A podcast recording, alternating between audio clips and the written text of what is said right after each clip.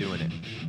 I'm not singing a song this week because this band does not deserve me singing a song this week. It's not even singing. It's just master, master for eight minutes. Oh, eight eight and a half minutes, folks. Okay. First and foremost, sorry I'm getting ahead of myself. Welcome to the Stoner's Point of View. My name is Brett. I'm here with my co-hosts Terrell and Phil. Gentlemen, how you doing? Doing good. Uh, you know, excited for this episode. I love Dumb and Dumber, but uh, I guess we might as well get down to brass tacks. I I don't have a ton of good things to say about Master of Puppets, man. The the decades have not been kind to this No. song. oh well, I'm back. Sorry about last week. I literally fell asleep. And, Yeah. didn't wake you up. just woke up yesterday. We just got a hold of you. So, yeah, for- for yeah, whole yeah. But We we uh, honestly just thought he was dead, so we were just going to continue on like nothing had happened. Speaking of falling asleep and not waking up, though, uh, I, I do have a little bit of sad report, sad news to report. Yes, Our, yes. our I mean, cat it- if we can, uh, if we can, if we can uh, give an RIP mention to Sean Connery and Alex Trebek, surely we can make time on our pod to give one to our boy Murray. Exactly. Uh, R.I.P. Murray. I, if I may, boys, I want to dedicate this episode to your memory, Brett. If you could put in uh, "My Heart Will Go On" a little bit in the background. I will. background, that'd Everything's much better with appreciated. Titanic. Yeah, But uh, so yeah, but so other other than that, I- I'm I'm I'm just dandy. yeah. Except for I Well- had to listen to a Master of Puppets a bunch of times. Yeah, that, Yeah. that probably didn't make things easier I- for you. I did. I did the one listen wonder. I took my notes as I did. I'm a professional. I did everything the same way I normally would, but I did not enjoy it. And uh, so, Yeah, let's let, like let's hop into this song. I think the first thing to, to hold on, hold on, hold on. I don't want to get into the song just yet.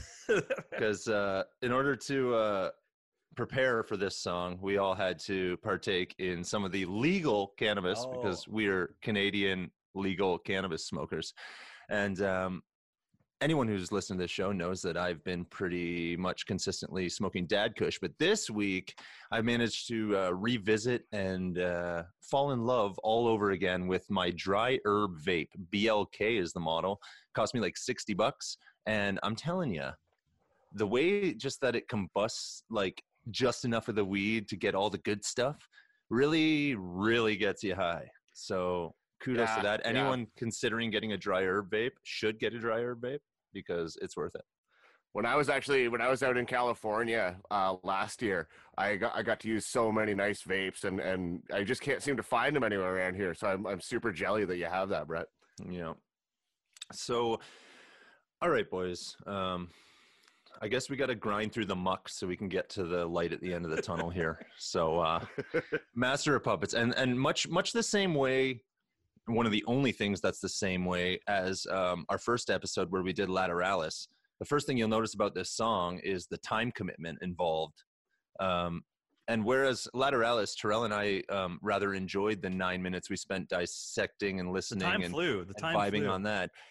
We had to sit through eight and a half minutes of Lars Ulrich sucking hard. Like really hard. Like know, I think True story. He was almost uh, kicked out of the group when they were on tour, and and it's not just because he sucks at drums. It's because uh, it turns out he's also a bit of a jerk, yeah, and no one really likes working with him. Not even his own band. I was actually just reading an article, and it was Scott, uh, fellow fellow, totally overrated musician, uh, Scott Ian of Anthrax fame. Sorry, Scott, you seem like a good dude. You're just not that good at guitar, bro. But um, and he was talking about that. Yeah, they were just about. They were like, at the end of this tour, you're done, and. uh they decided to push forward, and that's how you get. That's how you get uh, drum sound like what you hear on Saint Anger, for instance. yeah. well, and, and what's weird is between in between all that is the Black album, which had a lot of good songs on it. I Yeah. actually kind of kind of like a few songs off that album, but let me tell you, that's it's like it's like a shit sandwich. Yeah. or or a loser sandwich, if you will. yeah, you know what I I you know the thing with Metallica, they're that band like because they're part of like the big four. That was you know Slayer, Metallica, Anthrax, and um, Iron Maiden. no, no, um, with Oh. Mustaine's band Megadeth. Man, Oh, yeah, all th- those bands that had good drummers. But anyways, the, the yeah. thing about these guys and and this band is that like when I was growing up playing in like punk bands and metal bands and stuff, you know, a lot of dudes would look at the Metallica as like the best band, and they were like the gatekeepers of what real metal was. And the Mhm. kind of the jokes on them because like Metallica, I just other than the Black album, I, I really never really got why they were so popular and, and huge. And this song's one of those songs that like it kind of has an annoying kind of chromatic guitar riff that I just the, the way it starts, I just know that I don't want to listen to the rest of it. Yeah, yeah. Well, and like the only version I could find on Spotify, I guess, is like the remastered version. right. Yeah. Still sounds like trash. yeah. And again, you wonder how you get to St. Anger's production, and it's just by by being the yes men to bands like this when they're like, "Does that sound good?" No, it doesn't fucking sound good. the other funny thing is about this is I've been like teaching myself how to like produce and record music. And obviously me and Phil and, and Brett, like we jam and work on stuff together. And you know, I would be ashamed to send you guys a recording that sounded like Master of Puppets. And like it, it's yeah. not even awesome guitar playing in my opinion personally.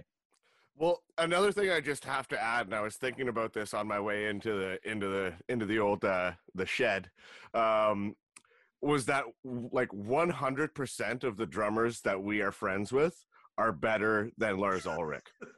and and we're friends with Jackson. So what does that tell you? And and yes, Jackson, I hope you're listening to this because that was just for you. yeah. Bird of the week on Jackson. Um, all right. Well, we we have a we have a process here, fellas. So let's uh let's get through this. Um, we get the intro. It's just simple metal. We're not a huge fan of the riff personally, but uh, it's it's kind of kicking you in, I guess. But I I didn't really it didn't catch my interest like you'd want an intro to really. But uh, then we get a little bit of soloage uh, kicking into the verse, which I guess was a little bit of redemption there. Um, I when the when the chorus first comes in, I will say that got my head bobbing a little bit, and Yeah, then he started cool riff. singing over it, and I was like, okay, you kind of lost me again. But when Yeah. it first comes in, I'm like, bam, ba-da, bam, bam. I'm like, yeah, Yeah. okay, okay, Yeah, that change there, I, I must say, like that part, I was like, oh yeah, I forgot about this. Then it's like, oh yeah, now I remember why I haven't listened to this song in years. right, and the reason why you guys like that riff is that's like one of the main melodic riffs in the song. And Mhm. what happens though is that Hetfield does like his like butt rock vocal over it, and it's like it's annoying. Like I don't know, you have to be a real like kind of like meathead to really be like master master and like to be like into that kind of like vocal. It's just like not catchy or fun to like sing to in my and like like I I understand like they were trying to go for this deep, meaningful like master of puppets is about like drugs controlling you drugs are the master and you're the puppet type of thing. But like it i just didn't get it I you didn't know. do enough heroin brett to get it yeah That's yeah i must problem. have I, I must have needed to do more A heroin whole- to really get uh, into uh, that zero heroin will do that to you I've done plenty of heroin, and I still am just not a fan. So- so uh it kicks I'm back kidding. into the kicks back into the verse and um like i i will say the it has a lot of energy like the the vibe of the song has a lot of energy it's just not energy that vibes with me personally but Well, that's kind of what's supposed to be like special about Metallica is that they're one of the purveyors of like mixing, you know, punk like Misfits and hardcore punk with European metal because uh, Lars Ulrich is actually from Denmark and they actually recorded this album in Copenhagen. And so Yeah. they definitely had a flair for like the Euro melodic metal kind of stuff. But it's just this song for me, they they have that thrashiness to it and, and it's a good energy, but it, it's just the way the song flows mhm. weird to me. I don't know. yeah i agree It's I didn't actually realize Terrell that uh, that it was recorded in Copenhagen. Um, but yeah, it does have that. You really, you're, I was just thinking about that like earlier when I was listening to it. Like I was like, the guitar has such that it's got that like European death metal tone to it, Mhm. and it just doesn't work for an American band like that. You know? well especially with the drummer that shitty yeah, yeah, yeah, yeah. Well, yeah. My favorite part is when the song like the changes parts in the songs except the drums. Well, and that's the thing. Like you get this kind of like intro, verse, chorus, verse, chorus Mhm. of like this thrash metal, and really the best part of the song is when it does turn into like this melodic Euro metal. Right. Yeah, and I have that in my notes that I love when it slows down right there. Yeah.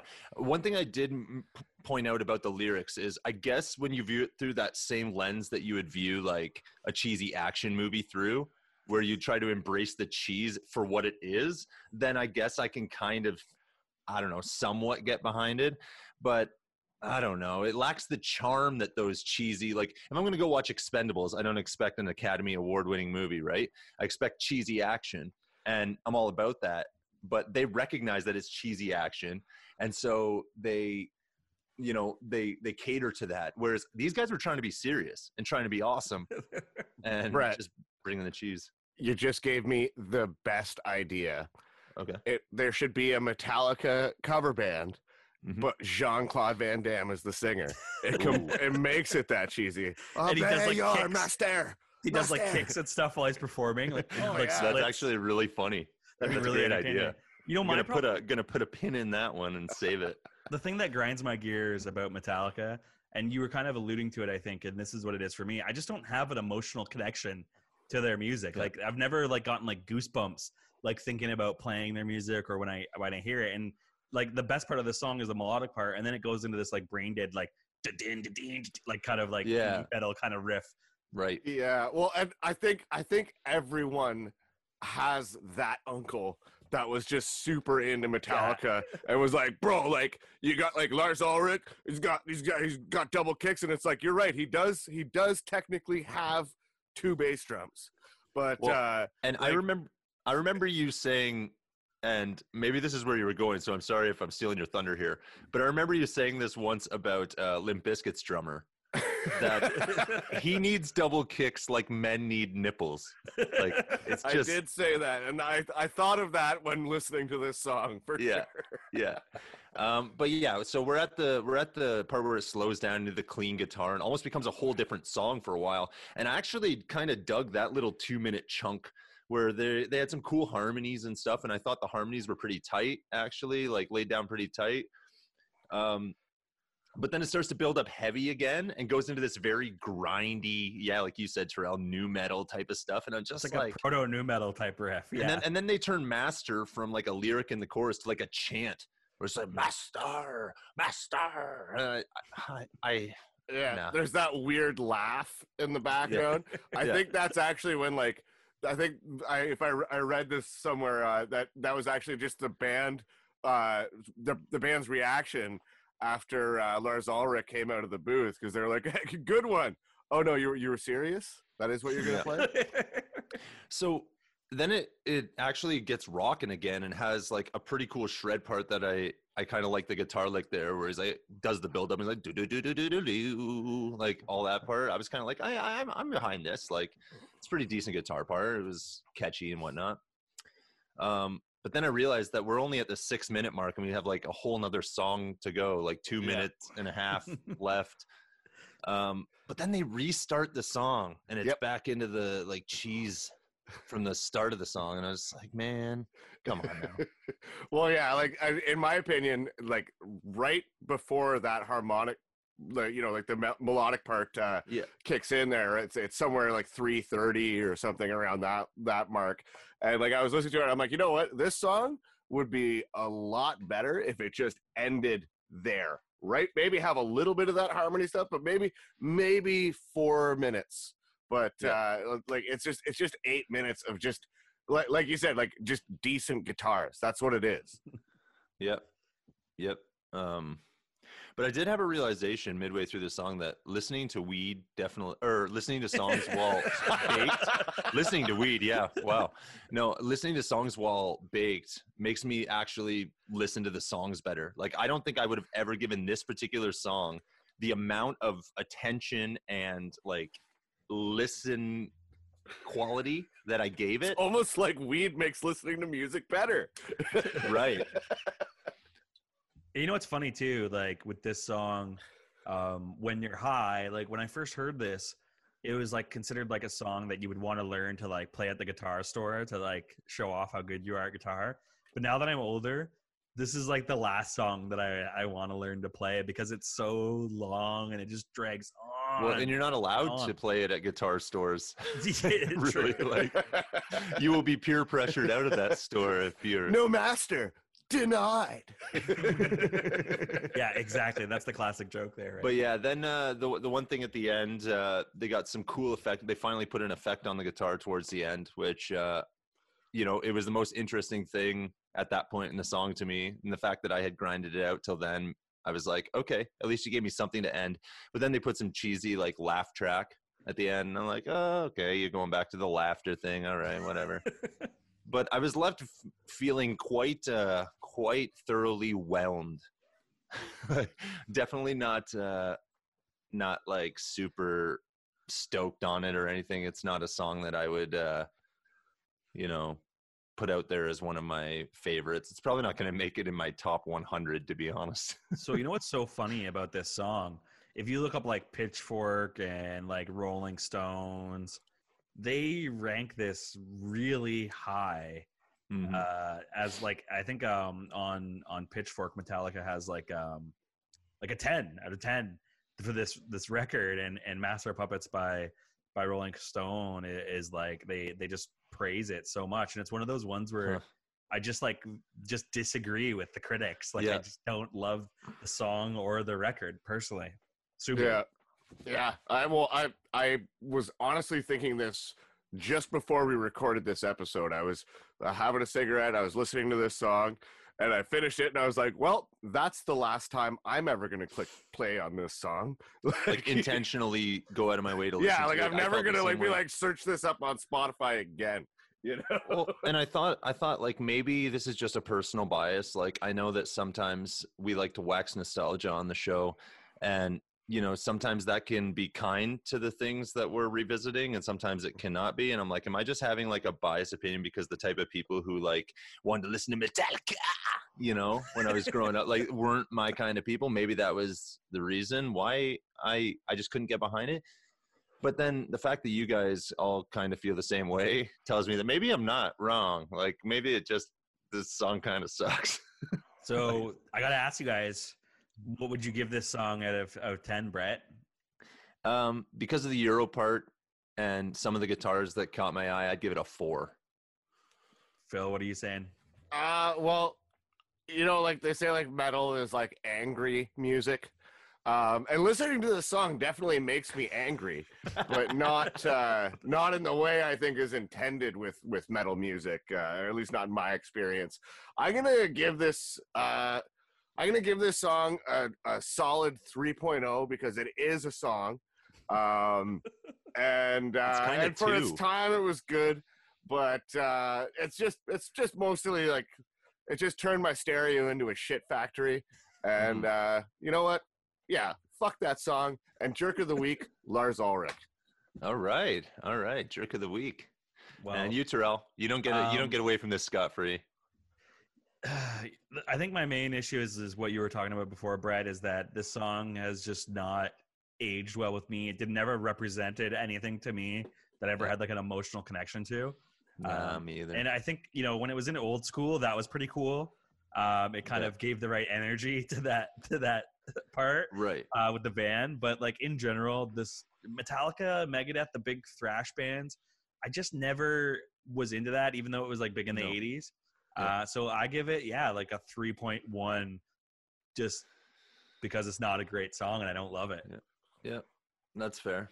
That's fair. And with that, folks, we are not going to talk about that song anymore this episode. Thank you for uh, putting up with that dribble. And uh, we hope that we somewhat uh, entertained you through the slog through that song. And we really hope that you didn't anticipate this episode by going to listen to the song yourself and have to sit through eight and a half minutes of ear garbage. Um, so, our apologies, and we'll do better. you know what? I hope you did listen to it several times because your anguish sustains me. and with that, uh, that does it for the song. Shall we uh, just get right into the movie, or um, anything you guys want to say? Final remarks, or I would uh, like to say that this spot is open for sponsorship. Uh, we have yet to secure a sponsor. we are I- working on it. We're working on it, and uh, we would love for you to be a part of the Stoner's Point of View, and we would love to advertise your weed-related products, especially. Yeah, like the dry herb vape that I That would be sick if they if we could get some of of those this week. And um, yeah, any Yeah. interest? This is the spot for you right now. Good old sixty seconds. one thing I would say is that uh, if you do want to smoke weed in your shed uh, and it's cold outside, uh, I would suggest uh, our good friend the Presto Heat Dish plus Footlight. Do you ever want to be warm and see your feet at the same time? Welcome back to the second half of Stoner's POV. We're going to be tackling a 90, 1994 Farrelly Brothers comedy smash, Dumb and Dumber. And I want to preface this by saying this is one of my favorite comedies of all time. In fact, probably one of my favorite movies of all time. I like it a lot. And as we'll uh, we'll touch on as we get through this, it has a little bit of everything.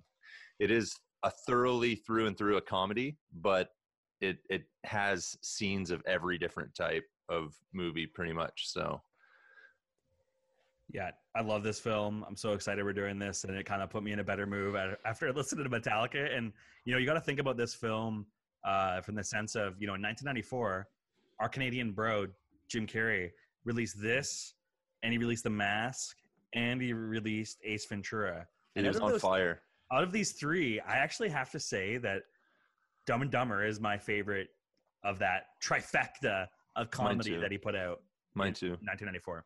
Yeah, they actually before Ace Ventura came out, uh, they had offered uh, Jim Carrey this role for 350 grand. He said he countered back with 400. They're like, nope. Then uh, Ace Ventura came out. He got paid seven mil for this movie. Yeah. but Yeah. uh, what I wanted to say about this movie too, just as we kind of uh, get it before we get into it, I guess, is that uh, like this movie is such a, a classic. Like it, it, within our group, like I feel like I know more lines from this movie just for having been in a band with Brett. Yeah. It was like that was just how we communicated was Dumb and Dumber quotes. Yeah, absolutely. And and there are so many one-liners that I couldn't even possibly fit them all in. We're gonna miss some. We're gonna not like get So- all every every funny part. I know this there's someone out there listening to this that's going to go, "Well, you know, you really should have included that part." because we actually Henry. have people. Yeah, we have friends that do that. And you know what? The reality is, is like when you do a podcast about a a film, and it's so like it's like this is like Santa Claus's sack full of jokes. Like you, you, you're it's endless. You you can't talk about everything in this film. Right. Right. Why do they always sure. have to call Santa's like? Can't they call it a bag and not a Santa's bag sack? or or yeah, like uh yeah. He's a big guy. Carries a big sack. Big swinging sack on him. Yeah. Well, on that note, like Christmas is coming up, and we have a, a pretty pretty outstanding Christmas episode uh, in the docket. So keep your eyes peeled for that, folks. Yeah. Um, yeah. Well, let's let's dive in then. And uh, so we get the opening scene, and uh, it's the limo scene. Obviously, uh, Jim Carrey's sticks his head out the window and uh, says his driver's a little lost. He's looking for the airport or or where no, he's going to do a lecture. right. Right. Yeah. Yeah. At yeah the uni- he's you. looking at for the university. He's trying to pick up this university girl. Yeah. Yeah. Well, what I find funny too is uh, right in that scene, the first thing you see is the movie opens up on Hope Street. And I just Yeah. think it's funny because one of the dumbest people I've ever known used to live on Hope Street. A hundred percent. Yeah. Um, yeah, and I'm loving how in this uh, opening scene and just throughout the movie, you you see this too. It's like very dialogue driven touching back on like the fact that there's so many one-liners and stuff. Like the dialogue does a lot of the heavy lifting in the show, and that leaves room for outstanding actors like Jim Carrey, Jeff Daniels to really like when they bring their own spice melange. You know, it it really takes the movie off in a whole other direction. Um, uh, but yeah, he's he's pretending to be a dude in a limo. Um, he's actually the driver. We we haven't quite seen that yet, but yeah, he just completely whiffs on his geography, and that's one of my favorite parts of this opening scene. Lovely is, accent uh, you have he's there. like, yeah, lovely accent you have. New Jersey, like and she's like Austria. Oh, Like, Australia. Ah, G'day, mate. yeah, yeah, totally thinks it's Australia. It's so good. And one of the like little subtle things that um I love about this scene is right after that when he's like, you know, getting out, he's like trying to put his head back in and it gets stuck a little. And then he has to like turn it to the side to get it in the window. Yeah, well, there's just there's so many just brilliant little subtleties in Jim Carrey's acting. Yeah. uh, in any role he he's he's in, even his more serious stuff, and it's just little things like that you might not even notice until like the hundredth time you've seen the movie. right. Yeah. Yeah. and that's one a of the diehard. You know, talking about like little things you notice. He he chipped his tooth when he was younger, and he had obviously had it replaced because he was on like in Living Color and was already kind of like a decently well known guy in Hollywood by this point. And he took it out for this film just to make him look more deranged as, Right. as Lloyd, right? It's it's so great, like that, like you were saying, the little things that they do just to make this film so funny. Well, for sure. And right after that, we get uh, music pumping. And I just want to talk about the music for a minute because the soundtrack to this movie is very good. is outstanding. There's so many great tunes. And this is for me the Farrelly brothers, like as directors, this is their magnum opus. Like this is when I think Farrelly brothers and like what's the best thing they ever did, I personally think it's this movie. This was their Um, first movie too, was it not? Oh, good question. I believe it was. I'm pretty sure I was just reading that about that. I'd have to look that up. Now, uh, we might as well talk about this because eventually it's going to come up anyways. Um, there's been three movies in the Dumb and Dumber universe. There was Dumb and Dumber, the original, which is amazing. There was the prequel, which sucked donkey balls. And then there was a sequel, which didn't suck, but imagine trying to be a sequel to one of the greatest comedies of all time. Like it'd be like doing like Step Brothers too. You know, Right. I I think this film for me is just in the comedy pantheon is beside like Step Brothers for the best. Yeah, Like it's it's definitely up there at the at the very very top. Yeah, the well, uh, you know, yeah, that the the last one that came out, uh, uh, I it took me two tries to watch it. You know, like the, I had turned it off, and uh, I only I think I only watched it because like I somehow felt that uh, like I owed it to the first movie to Right. watch this one. Well, and and like if you're a super like Dumb and Dumber nerd like I am, you appreciate because like the prequel, I didn't even give that a chance because it was different directors, different actors. There was nothing consistent Yeah, other than the world that it was set in. Whereas Dumb and Dumber Two was the Farrelly brothers were back on the case. They reunited the old cast, and you know I felt like it was very good, but it, yeah, you can't compete. You can't. You can't. You should never make a sequel to a near perfect movie, in my opinion, Yeah, I agree And- with that. and that's what this is. Um, so yeah, then we get a we get a little car car chase esque scene with Harry in the van with all the dogs. When he, when he goes and buys them lunch because he doesn't want them to do a show on an empty stomach. Right, and his van is a dog, by the way. Um, He spent his life savings on that. But like he's just like ramping over hills and stuff, just smashing. And I love when he's like calling out the orders to the dogs, and he's like, "Foot long, who's got And this the little the tiny dog. long?" it's this little tiny chihuahua. I was well while while we were watching it, my wife was like, "Well, I wonder whatever happened to that van." And I'm like, "I you know I never thought of that." And so I looked it up, and apparently that is actually in a museum somewhere, and like it's a celebrity car museum. Nice. Um, and I, I can't remember where it is, somewhere in the U.S. though, but uh, that it's based off of a Ford Econoline, Mhm. uh, Yeah. which anyone who's ever played in a band would probably be somewhat familiar with or worked Right. in any kind of trade industry. Yeah. But uh, yeah, the, the the the old dog dog van still still kicking. Mutts cuts, baby. What I really love is that they take this uh, trope, like a like a car chase scene, and as we'll see as we get through it, like action scenes and thriller scenes and stuff, and they they make comedy versions of those. And what that's done is like I've seen so many trailer cuts of this movie where people will cut footage and like make the trailer seem like it's a thriller or make it seem like it's a romantic comedy or like a feel good buddy comedy or something. And like they're able to do that because there's so many of these different types of scenes uh, throughout the movie. So I, I'm pretty big fan of that. So now we get Lloyd. He's going to pick up Mary. He arrives at her house, and the soundtrack is great here too. Um, comes in with that classic do do do do do like you know it's just it's, it's so good the soundtrack of this movie is fantastic but yeah he picks her up she opens the doors and like there's doves flying and he's just dumbstruck and like stuttering and Has to hold his heart because he's yeah. Well, yeah. As soon as so she shuts hard. the door, and that's like Jim Carrey, like being amazing, having just like impeccable timing. Because like as soon as she shuts the door, he turns and he's holding his heart. He's like, "Ow!" yeah. and he's he's amazing. Um, but yeah, he's what I love about Jim Carrey in this is, or just the characters in general, Lloyd and Harry, is they're so determined and legitimate with what they're doing, but it's just the dumbest shit. Yeah, like yeah. they're so dumb but they don't know they're dumb and they get really lucky so it's as if they're not dumb it, they kind of allude to that like after they like fire their job and then like you know they uh they talk about like you know oh did you get fired from your job and he's like yeah, apparently they frown upon uh, car accidents. It's just like the They, they always hate it when you leave the scene of a crime, you know? My favorite is when they're walking in and he's like, I fell off the jetway again. Yeah, yeah. yeah. Um, so uh, immediately prior to that, we see like kind of how they they end up losing their jobs. So we got Lloyd driving Mary to the airport, and that's um funny part where he's just like sitting there trying to make small talk, and then he's just like, "I got worms." She's like, "I beg your pardon." He's like, yeah, he's telling her, oh, that's the name of our store, and then Yeah, like, yeah. awkwardly hugs her And- and, follows her creepily as she's trying to like drop off this briefcase to her. Uh, right, right. Kidnappers that require ransom is really the driving force. right for sure and and the briefcase drop off is actually cool because when he first drops her off he like how about a hug? And gives her this big hug he's just like almost crying he's like i hate goodbyes. It's you, you just met her man. Yeah. pump the brakes a bit.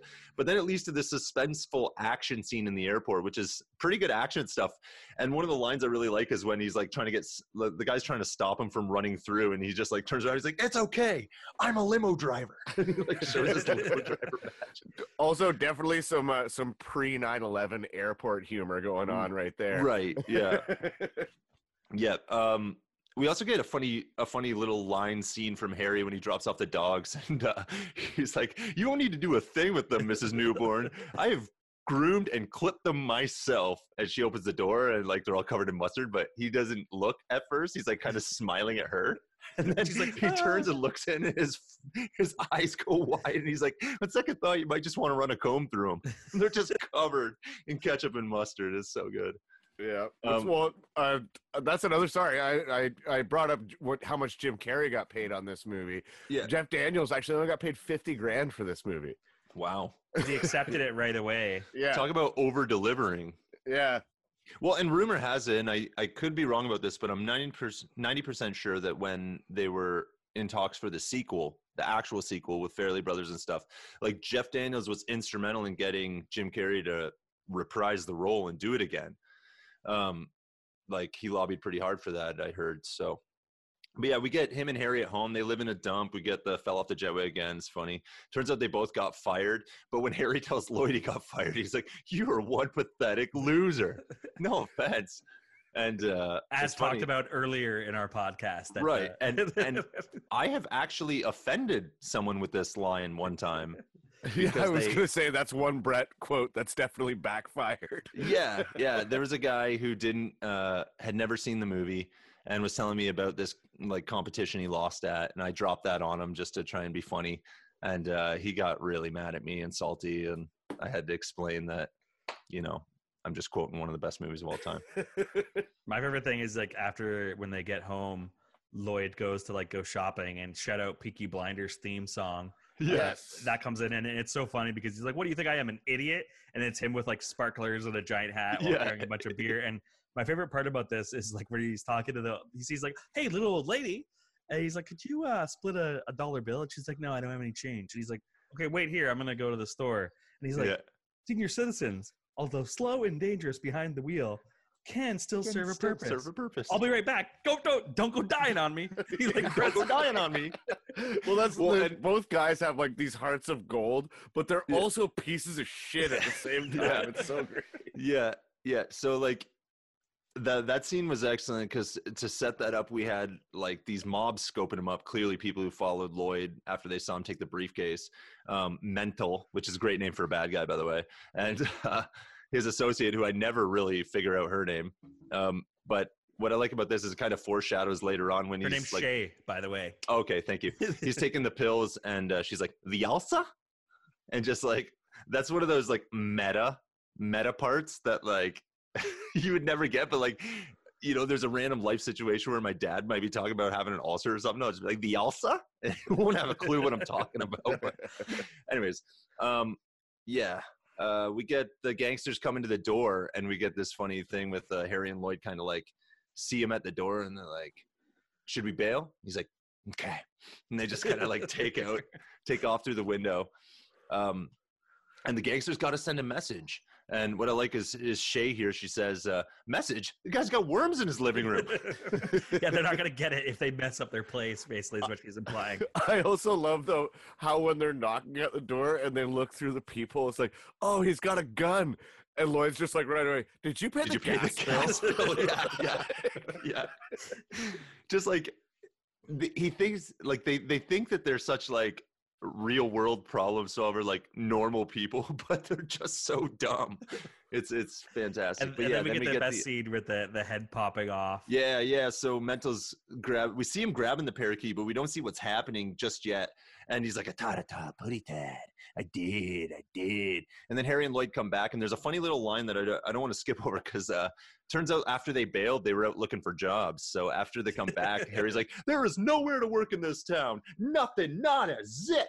And Jim Carrey's like, "Yeah, unless you want to work 40 hours a week."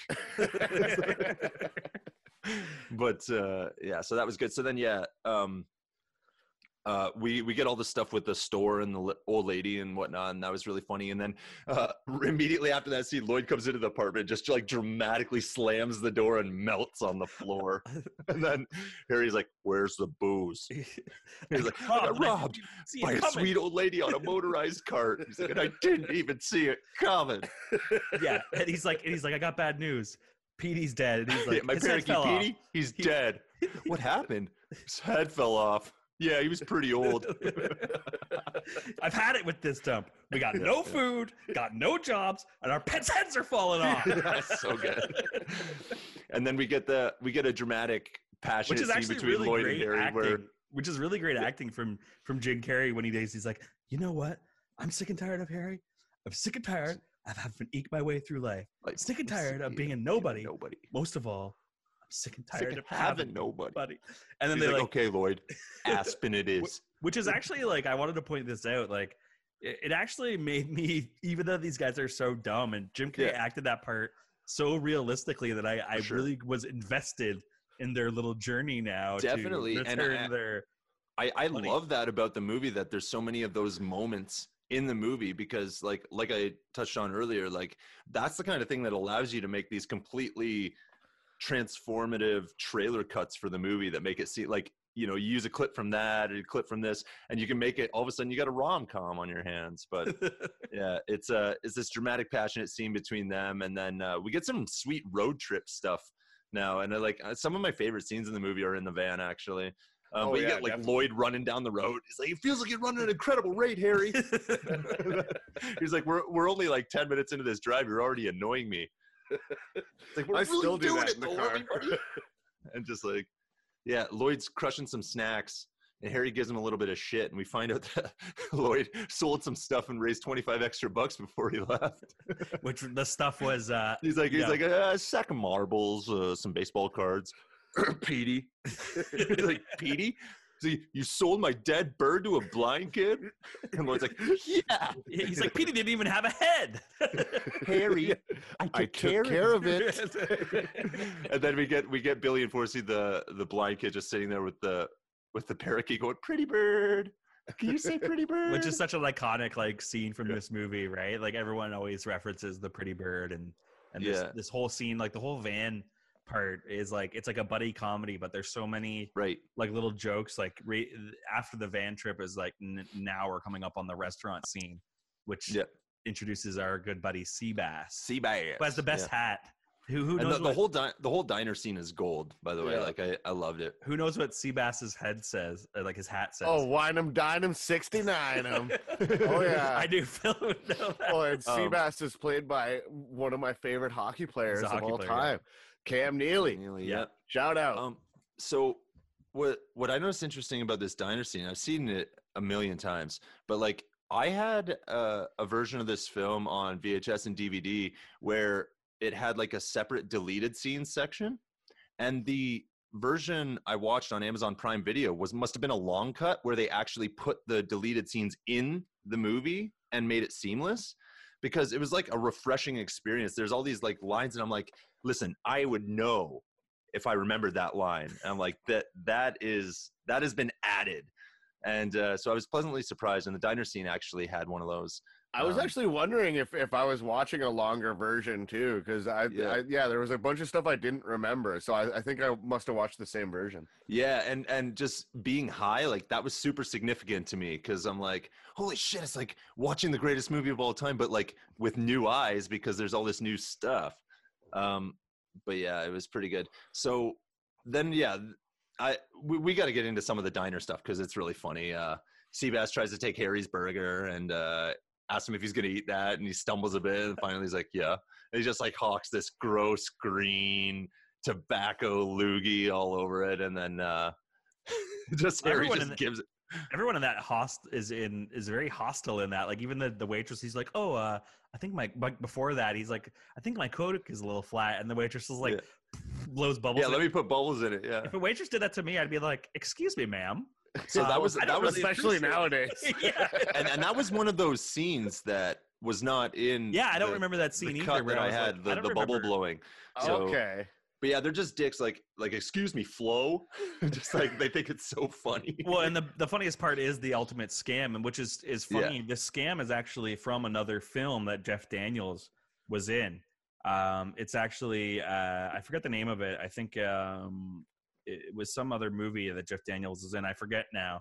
But like the way that he does the restaurant scam, where, yeah, like he acts like it was you know their idea. like like they're apologizing and getting him a round of beers, and then uh, he actually puts them all on his tab. like the guy. I like, didn't realize that that was an actual reference to like when Yeah, he said I saw and it in that's the movie. why- that's That's, cool. that's the funny thing. Yeah, the references is like as they're leaving and they're trying to escape Yeah. from the, the diner from Seabass. Well, and well, and what I, what I love about that is because he's like, I saw it in a movie once, and then Jeff Daniels is like, so what happens? The guy gets away scot free, and he's like, no, in the movie, they catch up to him a half mile down the road and slit his throat. It's a good one. then right away he's got to. He's like, "Can you pull over? I got to a gotta- yeah, yeah. You just and you right before right before he says he's got to pee, you hear the van speeding up, so you know that like Harry's like, I'm getting the hell out of here. And then uh yeah, so we get Lloyd peeing in the in the beer bottles, the empty beer bottles, and I I like he's like, uh oh, Harry, this bottle's getting full. And he's like, so stop. He's like, I can't stop when I s- once I've started. It stings. It is true. It does sting. Once you start, you can't stop. It's hard Yeah. to- hard But then in it, then we get the uh the cop scene which is and, so uh, awesome as well. Like we, classic. we get we get Harland Williams who like back then in 94 like he had a little spurt there where he was in a, another Canadian. A bunch Ontario. of stuff and he was catching a bunch of steam and like granted now I don't see him a whole lot but yeah he, he had a decent run throughout that time where he was he was he was catching Maybe drinking pee on camera wasn't really great for his career. but yeah, we, we get the scene where he's uh he's giving him a hard time and uh obviously thinks the bottles are full of booze, so he uh he's like, You you shut your mouth if you knew it was good for you, buddy. And they're trying to like talk him down out of drinking this pee, and then he drinks it, and we get like, Sir, would like, like a tic tac? yeah, tic tac, sir. Get the hell out of here! Get the hell out of here. Yeah. So then we get the we get the Heartbreak Motel, the hot tub scene, and this had a lot of extended stuff that was not in my original Yeah, cut. I don't remember. I don't remember all lot. the homoerotic stuff in there. Right, right. Yeah, that was that was not in the that made original me version. uncomfortable to be honest with you. Like I understand why that was cut out. It was Yeah. like so unnecessary. Like no offense, Phil. If we were on a bro journey in a, in a on a van and you like said some aggressively, You said that if he had bigger jugs, you'd split them like a piece of firewood. That's- I wouldn't say that to anybody. that? You're lucky you're not stacked, or I'd be banging you right now. yeah, Show like, you yeah, what a real yeah. man can do. if a friend said that to me, you I'd be like, like, an old piece of firewood. yeah, like if a probably like it too, you big homo. yeah, like that's that's shit that you're not allowed to say in 2020. no, I I know. If uh, someone said that to me, I'd be kicking them out and enjoying my heart shaped hot tub by myself. But what what part of what part of that scene was in the original was the Fraida Felcher scene, and I think that's really funny because uh, Harry's kind of waxing poetic about this Fraida Felcher, and uh, Lloyd's like Felcher from Stanton or wherever they're from, um, and uh, Harry's like, "Yeah, you know her," and Lloyd's like, "Oh yeah, man!" Like like over the top, like, and then he Yeah, a realizes little too like, enthusiastic. actually, uh, I, I remember you, you talking about her. Again, just an example of yeah, like like these guys are actually kind of huge pieces of shit. as Yeah, well. yeah. Yeah. Um, so then we get a, a little bit more bad guy stuff. Um, we get the uh, mental in the phone booth and the guy outside the phone booth telling him to get off the phone and like when, when he turns his back on him he's like oh he turned his back on me oh ooh and the guy's like he's one of those dudes that you could tell is super passive aggressive and like he's just like getting angry with uh with mental I have a note here where you know where mental punches him through that phone booth. yeah Like if that happened in real life, that guy would be hella dead. His face would be all cut up, really messed up, and your head would fall on the concrete. yeah That's a savage thing to do. Oh. So um, one one one bad guy thing I want to bring up that we kind of glossed over, but it kind of like plays into the whole next kind of section of the movie is uh, when they first go to Harry and Lloyd's place after they've left for Aspen, and they see the note on the door that says "Dear Gas Man, packed up and left for Aspen. Sorry about the money." And like they totally misunderstand, and he's like, "Called These guys gas are man." pros. Yeah, he's like, "How the hell did they know that I got gas?" Like, they must be pros. so they think they're dealing with it and you even see it later when when nicholas is like these aren't just anyone these guys are good yeah, like they're just like they're viewing him like, oh man, it's, it's just the like, yeah, Yeah. it's just the two most bumbling we forgot you've to. ever Uh, did we talk about the scene where um, Lloyd like imagines that he finally gets? gets no no so we'll get to the dream sequence Okay, so yeah, sit yeah. on that for a sec so um we get we get them back in the van we get this fun scene about gambling where harry says he doesn't bet and then uh, lloyd's like i bet i can get you gambling by the end of the day And they're all, Harry's like, they're "No." all satisfied with each other afterwards. It's like, I'll give you, I'll give you three to one odds. He's like, no. He's like five to one, ten to one. And he caves on ten to one. He's like, deal. He's like, I'm gonna get you. And Harry's like, no, uh, uh. Um, but yeah, then they pick up Mental as a hitchhiker, and then we get some stuff where it's just the three of them, um, kind of in the van. And and I I like their their three person chemistry in the van. Just like the want to hear the most annoying sound in the world, like the uh, you're it, any quitsies, no quitsies, no startsies, no racies. Just you can't triple stamp a double stamp, Lloyd. Brett, you clearly memorized this whole film, basically. yeah, yeah. I, I'm trying. I'm trying really hard to not Not just recite like it recite the dialogue word for word. So um, then we get another diner scene. We get the classic chili pepper in the burgers thing. With the hot dog and ketchup. That part, that that's really Yeah. funny to me. Where they're like, So- "This helps." Yeah, yeah. So so mental convinces them to eat these dynamo peppers, and uh, they do, and they freak out, and yeah, they finally find out that like ketchup and mustard. Harry's like torching his tongue with ketchup and mustard. And uh, then Lloyd does it too. And the way that Jim Carrey does it is so funny. Like slams the bottles on the table, and they start squirting straight up like a fountain. And he just like sticks his he sticks his tongue in the fountain. I remember the that being in like the the the the previews for that, like when the movie was like just out in theaters. I always remember Yeah. that being in the trailer. Right, right. And then uh, mental has leaves them like dying with their thing to go take a phone call, and uh, they come back. He comes back, and they've they've put chili peppers on his burger.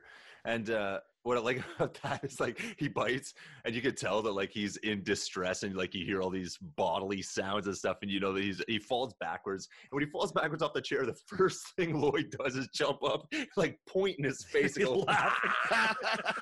Yeah, it's the best. and like then you see that he's legitimately suffering and they're like oh dude you're right man it was just a goof and then they you give hear him the rat poison yeah but, but before they give him the rat poison you hear this little line in the in the background that you can only get if you're listening carefully but you hear um lloyd like hey you want some ketchup and mustard man that helped us yeah. My favorite part And, about uh, that whole scene is after they feed him the uh the uh the rat poison, they like Yeah. listen to his heart and he's like Jim Carrey puts his head on his heart and he goes, Check please. yeah yeah they basically murder a person and run away. Right right yeah so they take off and then we get them driving and now we get the uh the dream sequence scene lloyd falls asleep um and the dream sequence has a bunch of great stuff in it um so uh you guys can touch on your favorite parts of the dream sequence scene one of my favorites was the martial arts scene where he's uh he's at dinner with mary and just like the guys the waiter starts kissing her arm he like slams down the napkin and gets up and like. And then we get this Japanese martial arts fight scene, and like the chef from the kitchen is like an actual martial artist doing spin kicks and stuff. Is this really good. The best part love, is uh, obviously the ski lodge. Yeah, the ski lodge was really good too. Um, He's like, and so I say, "Do you love me?" And she says, "No." But that's a real nice ski mask, and they just laugh hysterically. Like we never find out the joke, right? they deliver the punchline of a joke we've never heard, but everybody bursts out laughing. And then yeah, he does like the uh, the fart in the fire scene. Um, but yeah, um, then uh, he he wakes up and he's like almost gonna hit a truck and swerves and you know it's this big thing and Harry's like, "Want me to drive?" and then, um, yeah, it was it was just really good. Quick question. Mm. So at the end of that dream sequence, when Yeah. he's with uh, the girl, and he, Yeah. he like lifts up her skirt and like shows her ass. Oh, I that, like- so, so that that was the original. appreciated, but is was that in the extended version Yes. that we saw? Yeah, Yeah. Well, It's- no, no, it it was it was in the original. it was. Yeah, when when he first meets her at the door, he does it. Oh, like like at the very start of the dream sequence when he meets her at the door, and then like, like- gives her a big hug Yeah. and spins around and then lifts up the Picks her- skirt. Yeah, that was in the original version. You know yeah. what's funny oh, about okay. I didn't remember that. You know what's funny about that? I read online that apparently that was played without being edited on like TBS in like the the late '90s, and like once again, this is like some shit that would not be allowed in 2020. Right. Like, it, it- but it is also funny in reality. So Lloyd's woke up now. Uh, we get the gas station scene. Um, as he's walking and he sees these guys chilling, he's like, "Hey guys, big gulps, huh? All right. Well, see you later." Like, just- I uh, that's a line that uh, is only funny because of time and Jim Carrey being awesome. Yeah. Like that's a forgettable line in any other movie with any other actor, but uh, he makes it important.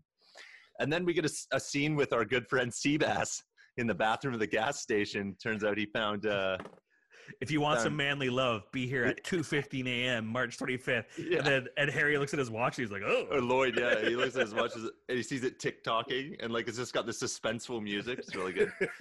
Um, at the same time that this is going on with with Lloyd being uh, molested by Seabass in the bathroom, Harry meets a girl who's skiing, and uh, while he's gassing up, he's like, "Nice skis.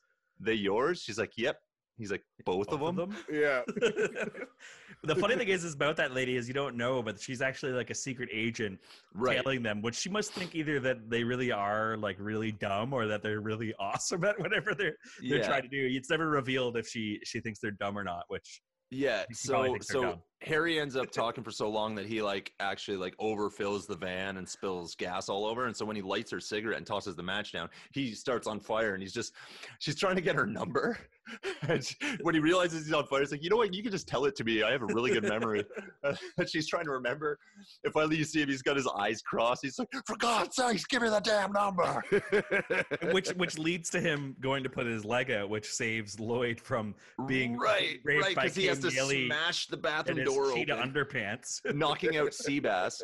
And then there's some funny stuff there, but that was one of those extended cut slash deleted scene moments too, is when he's giving Lloyd the gears after. Because like in the original yeah, version, that. the only thing that was there was Lloyd saying, I don't want to talk about it. You know, and it was kind of like left at that.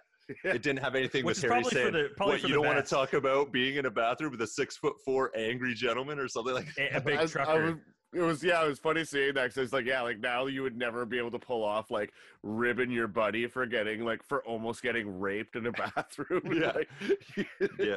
So um, we got Lloyd driving, and uh, he's trying to mess with Harry, and uh, he takes a wrong turn, headed to- towards to Nebraska. And then we get we get a great few minutes where we get their argument and stuff, and like this the, oh, this next scene is just. Uh, I love the part where he's like, "I expected the Rocky Mountains to be a little rockier than this." Yeah, this show Denver's full of Well, shit, man. man. but actually, like this ties back to how lucky they are because the cops were actually waiting for them after They- they going to the diner away. on the way to Colorado. Like if they had taken the right way to Colorado, they would have got stopped by the cops and probably been put in jail. But because Lloyd's an idiot, they actually avoided that whole thing. yeah. But yeah, then uh, so we get we get Lloyd, we get the argument, and Harry decides he's gonna walk home, and then uh, as we get Harry walking, you just hear Harry like in the background, and you can see a little dot, and it slowly gets closer, and it's Lloyd on this tiny ass mini bike. Which is called a Taco 22, by the way, is the official kind of motorbike. great for this. fact. That's a great fact. that um, bike was actually there was two of them ever built. Um, w- w- both custom for the movie, and one of them just sold. The guy just bought it for fifty thousand dollars. Amazing. Got but you can get for- 70 miles to the gallon on that Yeah, and my favorite part about this is like he's like, you know, Lloyd, just when nothing you could possibly do, do would be any dumber, you go and do something, Do something like, like this, this. and totally, Totally redeem yourself. Excellent. Iconic. That's one of those lines that um, it's very situational. So there's lots of times where you could use that in real life, and I do. So Oh yeah, yeah, Oh, yeah, all the time. I used But that yeah, to hype then- myself up all the time. they take they take the hog to Aspen. Um, they get there. Uh, they can't find Mary. And the funny thing about this is when Lloyd is like almost got the name, like it's like Swimmy, Swami, Swilly, Swanny, Swanna, Swanna, and then you hear him, he's like Swanson, Swanson, Yeah. and then Harry's like, maybe it's on the briefcase. he's like, oh yeah, checks out the briefcase, he's like Samsonite. I was way off. yeah, that's definitely one of those jokes I didn't get when I was a kid, but Yeah. now is hilarious. Right, right. Well, my in fairness, my dad explained it to me when I was a kid because I didn't realize why it was so funny, but I heard him laughing hysterically. And he's like, Samsonite's a briefcase company. I'm like, ah, gotcha. Okay. Um, but yeah, just that whole scene was very well done. And then uh, we get them fighting over the gloves in the park, which was really funny. Lloyd has his pair of extra gloves. He's like, my hands are getting kind of sweaty. like Harry's dying. Um, we we find out like they have a fight, and we find out that there's actually a briefcase full of cash. But one of the funniest parts of this is when Harry's choking him, and he's like, Harry, your hands are freezing. yeah, that is a classic line. I, I love this scene afterwards too because they're like walking quickly. We're just gonna get some reasonable lodging. "Yeah, And then you get yeah, montage. yeah, of just them, the like- bare essentials." You get Oh, this like montage of them control. just spending money and Yeah. crying, Well, the very next scene, they have a, la- a Lamborghini with Yeah. stuff falling out of it. Like, wiping their tears with money. You Yeah, know, and then got- we get the most iconic scene after their spending spree where um, they find out that Mary's at the annual meeting of the International Preservation. "Teh, teh, the yeah, where they can't read. And this is where we get the scene where they get the blue and orange suits, which right, is yeah. like, Well, Cinderella, we got to get you to the ball. Oh, uh, and I love that scene because, like, you know, Yeah. they get the suits, and it's kind of like once again a montage, and obviously they pick Yeah. the worst suits. And then we actually, my favorite part of this scene is when they're going the sword fights, where Yeah. they're like, beating on each other. It's so classic. Yeah, yeah, they're fighting with the canes and then they stop and then Harry just smashes Lloyd. He's like, "Time out." um, but yeah, they they get to the gala and and yeah, there was some good stuff in that suit scene. So like I said, we can't get at everything today because um, there's there's just too much of this movie. But yeah, notably the the barber stuff, the toenail stuff, the nose hair stuff. it's all funny.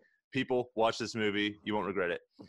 Um, we get them at the gala the the bad guys know it's them. They recognize them. Well, Shay recognizes and tells Nicholas it's them. Um, they inadvertently end up killing an owl, um, and that lends to the kind of mythos of Harry and Lloyd being pros because Yeah, uh, we we, killed got one of their their bird. birds. Yeah, they got our bird. Yeah, which is Yeah. so dumb. And and then uh, thanks to Mary's stepmother, Harry and Mary end up with a planned date. Nice set of hooters you got there. I beg your pardon. Yeah, the owls. Oh, the They're owls. great. Yeah, what is- yeah, yeah what a that's really pickup good. line. That's a good line. Great line. Um, but then, yeah, Harry's got to cover for the fact that he has a date with Mary Swimmy Swami Swanson, and uh, so he makes up a fake date for Lloyd and tells Lloyd she's going to meet him at the lobby bar. At And, 10 uh, a.m. and then that kind of sets up like the the third act of the movie. So what we're going to do is we are going to take another break because this movie is so good that we have to do it in two chunks. And we will take a break now and come back and resume for the third act of dumb and dumber when we get back. Welcome back to the third section of the stoner's pov as we discuss the third section of dumb and dumber so we might as well pick up right where we left off. We get the next day, Lloyd just having the worst day at the lobby bar. Um, he's there at 10 a.m. per Harry's request, so he uh, he immediately uh, sees the bartender like still turning over chairs and stuff, and he's like, "You mind if I just wait at the bar?" Um, but meanwhile, Harry's having the best time with Mary. The best day of just his life, according Yeah. to him at the end of the movie. I'm, I mean, minus the getting your tongue stuck to a ski lift for what I can only assume was like a good few rides through the ski lift because Mary, Mary like is there at the start and then goes away and then comes back and he's still stuck. yeah. Um, Oh, the scene where she yanks his tongue off is just Yeah. brutal. Ooh, yeah, yeah. it just I- makes me. It gives me the shivers every time I see it. Yeah, me too. Me too. And what I love is uh, it's going back and forth between Harry's fun day and Lloyd's miserable day. And uh, finally, he asks the bartender, he's like, Bartender, what time is it? He's like, I got one o'clock. And Lloyd's like, Yeah, me too. I just thought it was fast. And he runs into the FBI chick again in the bar, though. yeah. And she is just like, he can't handle her drama. She's like recounting stories about her husband fixing the sink and stuff. She's like, she's "You like, want to "You-" know another thing? He's I "No." don't care." yeah. the funny thing is, is about this is you know the, the actress that plays Mary, the- Jim Carrey actually ends up marrying. So he really did really like Lauren Holly, the actress, because Jim Carrey in real life Well, and actually marries her. I think they Oh, were really? romantically Yeah. involved like during the time of this movie. But yeah, I think Um, so too. But uh, what's funny is the bartender's like, he's like, you know Mary Swanson? He's like, yeah, I see her all the time. She comes in here all the time. And he grabs the bartender, like slams him into the bar. He's like, what's that supposed to mean? she has dinner. Like, but then, uh, yeah, Lloyd uh, ends up finding out, like he finds out where Mary lives and goes to her house and sees Harry driving away. And you just see his broken heart and like one of the most gift scenes of this movie, which is Lloyd just like dry heaving. Like, like yeah, the thought of Harry with his girls makes him so. it, Yeah, it, it- oh, it it's makes his stomach upset. So what does he do? He makes Harry's stomach very upset. In the following scene, he puts a bunch of uh, laxative in Harry's coffee, and this scene has a lot of funny lines. Uh, obviously, we'll, we'll say it again and again, folks. We can't get to all of them, but there's some there's some good ones. Um, I like the uh, the stuff in this scene where he uh, Harry's drinking up the nightcap, and Lloyd's like just lifting it to make Yeah, sure he drinks it up. it, yeah. Um, oh, it was funny when I when we were watching like uh, Harry dealing with the with the laxative, and it's making all those like rumbly sounds in his stomach. yeah. And right as I'm watching that, my wife is like making French fries and she's squirting ketchup. it's like, oh, it just adds to it. It was great. Yeah, yeah, that's funny. Um, so then, yeah, Harry, uh, he he lies to Lloyd about what he's doing in the evening. He's actually going to see Mary, but uh, he he gets there and he ends up destroying her washroom. Like, You know what? I could sympathize. I've just had to destroy a washroom or two at a guest's house. It's not something I choose to do, but it's just it's something you have to do once in a while. I'm sure you usually make sure that they flush first, though, and don't actually take it off the, the ground and pour the shit out the window. Yeah, I'm pretty Which- sure ever since seeing this scene, I've definitely made sure they. that's that's another that's another part that was not in the original cut. Yeah, I was gonna say Like that. I him remember that actually lifting the toilet and dumping it out the window was not in the original cut that I that I remembered growing up with. Jeff Daniels always says that that scene is on his uh, Grammy roll Yeah. as his Um, best acting. Well, what I love is when Mary tells him the toilet's broken. There's some great like filmmaker like nerd is nerdist work there where they like zoom in and it's like this heart be like whoop whoop whoop like zooming in on Harry just like after he finds out that the toilet's broken. It's all yeah. this like suspenseful music, and then we get a shot of Lloyd like riding on the hog to Mary's house, just cackling wildly. like a really scary laugh. Yeah. yeah, well, this was uh, yeah, this was pre-cable guy too, so Yeah. like you weren't used to Jim Carrey being like a, a maniac, like in that sense. Yeah. Yeah, he's just laughing maniacally. Um, he gets to Mary's house, and what I love is like, and this goes back to Lloyd not realizing he's an idiot. Like he's so genuine, and like he does this thing where he's like trying to convince Mary, and he actually smooth talks her. He's like, he's like, yeah, we can go back to my hotel and get it, unless he's like dip, dipping, looking over her shoulder and stuff. Unless you got something going on, like you know, he's trying to play it like you know, I, like he didn't set this up so that Lloyd would be pooping his pants. or that Harry, Harry, yeah, that Harry would Harry be would just be pooping like his pants. yeah. Yeah. voiding his bowels all over the place. Um, but then, yeah, Lloyd and Mary leave, and then we get this good scene in the hotel where Lloyd confesses his love for her. But what I love about that is he's prepping for it first, and he's like, and and in the prep, like he's doing a good monologue, right? Like he's like, he's like saying all He's the really right stuff, it, being yeah. really charming. He's like, he's like. You make me feel like like a schoolboy again. He's like a schoolboy that desperately wants to make sweet, sweet love to her and then and she comes out of the bathroom and he's like trying to work up the courage and he just gets tongue tied he's like i desperately want to make love to a schoolboy and then he just realizes and he's like slapping his head like but yeah, then uh, he finally uh, asked Mary what a, a chances of a, a guy like her and a girl like him Like him. ever, uh, Classic line in this movie is like, You so know, there's still a getting together. and then she's like, not good. He's like, not good, like one in a hundred. She's like, more like one in a million. And you get a brief little pause, perfect comedic pause. And he's like, see, you're telling me there's a chance. yeah. And he's so stoked. Um, but then, yeah, Nicholas shows up at the room and he's going to kill them. And, uh, but the first line he says is like, I have some news, Mary, about your husband. Lloyd's like, husband? What was all that one in a million talk? but uh, yeah, Nick Nicholas shows up and then he's like gonna invite me in. He's got the gun and stuff. He's gonna kill them. And then we get Harry coming back to the hotel, kind of cutting his losses. I guess he's uh he's shat himself dry by now.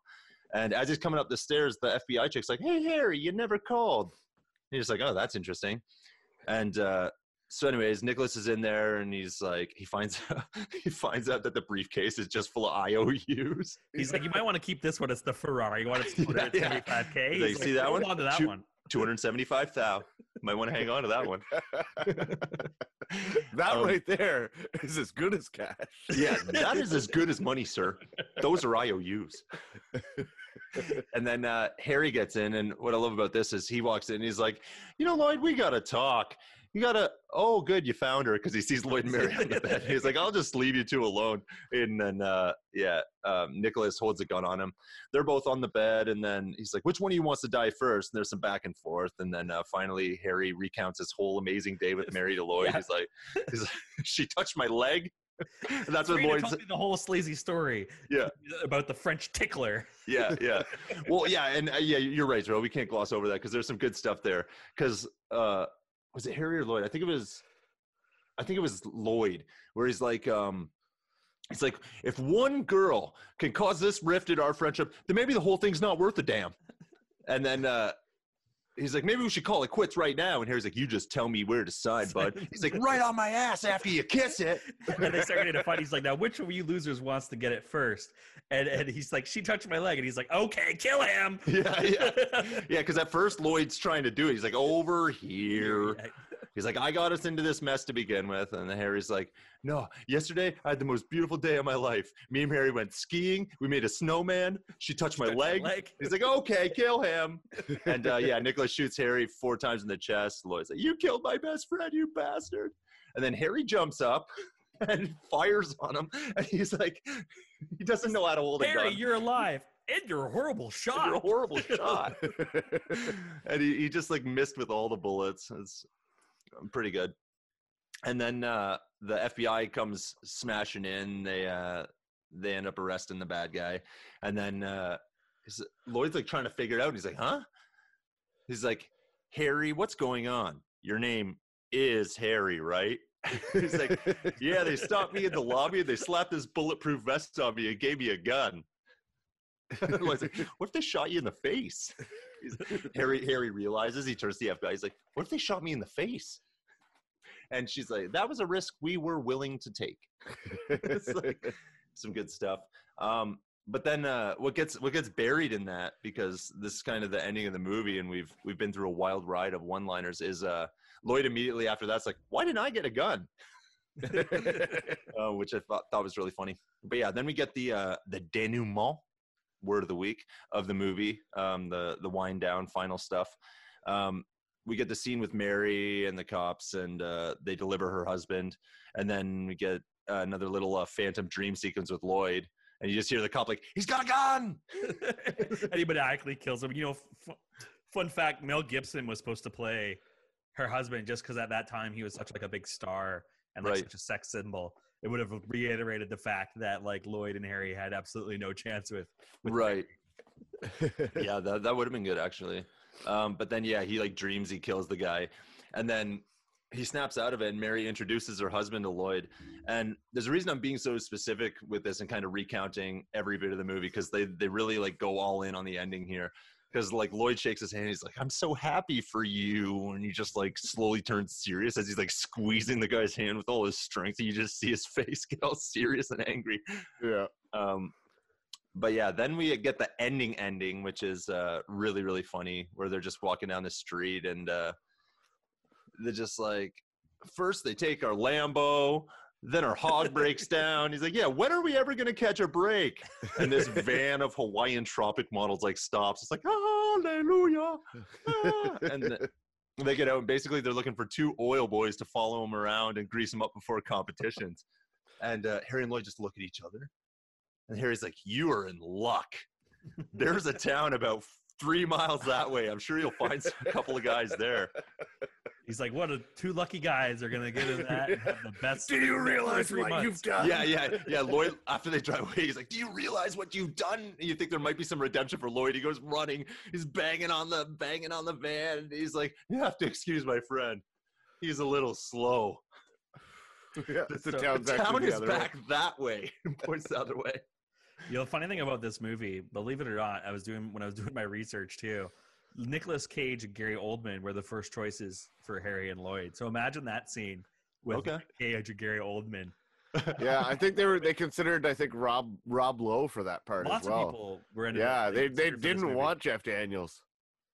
Interesting. Which I think Yeah. like the combo of Jim Carrey and Jeff Daniels, their comedic timing and the way Yeah. they they play off each other is like, well, and, and. Jeff Daniels is a great actor, but he's not like known for comedy other than this one. Yeah, Like- well, apparently the Farrelly brothers and Jim Carrey both like really had to had to go to bat for him for him to get the role. Huh. I, I think in you know if, if I, I think a lot of this was like improvised, but the basis of this script is just kind of so funny. And and another interesting fact: this was actually originally written by John Hughes, Does Which is excellent. I, Which is I love crazy if John you think Hughes about movies. you know who, who John Hughes is. Is like Yep. he's you know famous for Ferris Bueller's Days Off, Weird Science, and like a lot of these like Breakfast movies, Club National and Lampoon. Breakfast Um, Club, and I think he actually wrote Home Alone too, even though it was directed by Chris Columbus. I think he actually wrote it, Wait, the Chris Columbus? uh, as in the director. Yes. The director's Uh, He directed movies too. Yeah. He's uh, a guy. Was there anything that guy couldn't do? I know, right? But yeah, they uh they wrap up this movie and and like we've covered comedies on this movie bef- or on this podcast before, and you know we always end up having to kind of justify our our you know enjoyment of the comedy as being as seeing it for what it is as a comedy and like you know giving it kind of these sort of extra you know credit so to speak or, or for lack of a better word. But i feel like this one you don't have to give any justifications or excuses like this is just a great comedy movie um, and it's good even if like if comedies aren't your thing like there's not a lot of cheese there's some cringe but there's not like a ton of like you know it's not embracing the cheese and that's not why you love it you love it because it's actually like written very intelligently and the the dialogue is for being a movie called dumb and dumber the dialogue is actually really smart Well, that's the thing. If this movie wasn't made so masterfully, it would have just sucked. But like, yeah, Yeah. it's just yeah, it's such stupid subject matter, but it's done so well that uh, it's actually ends up being a fairly a fairly intelligent comedy. Right. Yeah. Yeah. And I definitely place it up there amongst my my favorite movies of all time. So with that said, we we have to do what we always do, and uh, I'm going to lead it this time. So ha, Terrell. But right. uh, out of ten, what do you guys give this? We'll do Terrell first. You know, it's it's one of those films that stands the test of time for me. Um, I remember when it would come on TV when I was a kid. I would always watch it and enjoy it. Um, I think everyone that watches this movie loves it. Old kids. It has some stuff that is like you said, like pretty cringeworthy, but overall, it's one of the it, better comedies. So I'm going to give it a solid eight point nine out of ten. Beauty. Beauty and Phil. Uh, well, yeah, it definitely stands the test of time. It's one of those. It's one of those movies that like I always kind of forget how awesome it actually is. Mhm. Um, but uh, I'm gonna I'm gonna give this one an 8.5. I really enjoyed it. Nice. Um, it, it was- there was so much I forgot about it, and so much that I actually just remember from like you assholes always quoting the Yeah. quoting Yeah. the movie. so, but yeah, definitely 8.5 for me. Yeah, I, I couldn't give this any lower than a nine, and probably even a little bit higher. So I go like a nine point two five or something. Um, it's it's an excellent movie. It's well written. It's well made. Like even from a filmmaker perspective, like they do a lot of cool things. Um, it's got a little bit of everything that you could want in a movie. So yeah, I feel like it's really worthy of that what I love about it is like the plot is kind of like just there as an excuse for all the jokes and slapstick comedy. And Mhm. the thing is, you can't deny this movie. It makes you laugh, like no matter what, like no matter how uptight you are, how Mhm. what your morals are. And like I said, there is some cringeworthy stuff that in this longer cut I watched on Amazon, I wasn't too stoked on to see. Uh, Right. But it, there's just so many other parts that just like the way Jim Carrey contorts his face and the way that he Yes. acts is just Mhm. it's just a timeless comedy. It's a modern classic, and I think it's going to be one of those ones that when we're old, we're going to put it on and just laugh about it. Yeah, and I'm glad you brought up plot because um, whereas like when we did Pineapple Express or like some of the other comedies, you know, we talked about the plot how it was just kind of there to kind of carry the the comedy, but in this one I feel like the plot holds its own. Like it's actually like a reasonable like you know ransom story of two guys who just get lucky through a lot of crazy circumstances and like it just feels very well written to me. Uh, There's a a, a quote on uh, Rotten Tomatoes. The this guy says it's the caviar of lowbrow, gross out comedy, which I, I agree with. It is like the, the the the chef's kiss of like this kind of lowbrow comedy that is Right. popular in the late '90s and early 2000s. Mhm. Definitely.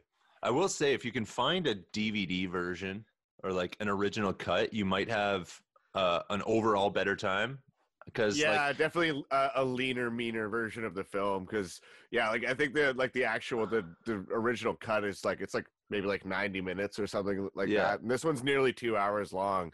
Um, and yeah, there was just some. Uh, there, it's it's still good good content, but Yeah. it, would the movie would be much more much tighter without that those extra scenes. I think.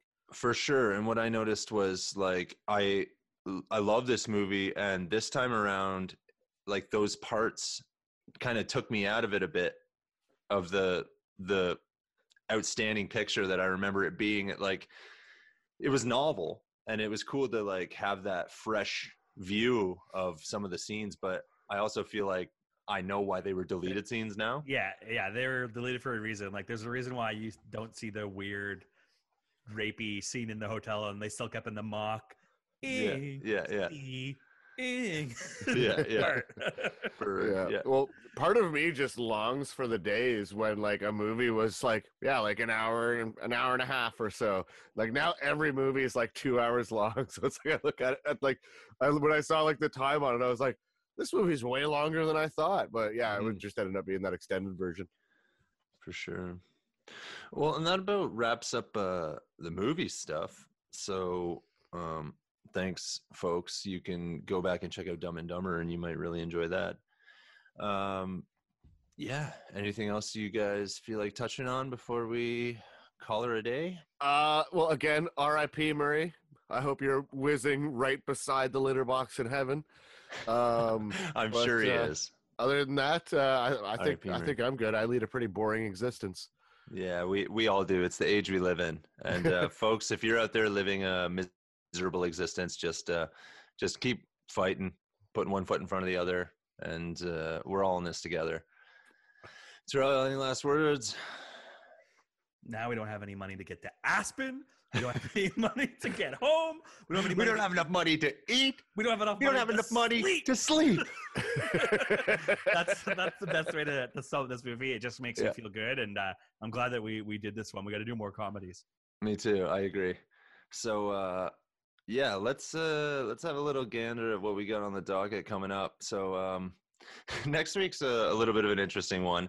We're uh our movie choice was highly recommended to me. I've actually never seen it, but it was highly recommended to me by the uh, co-host of this show.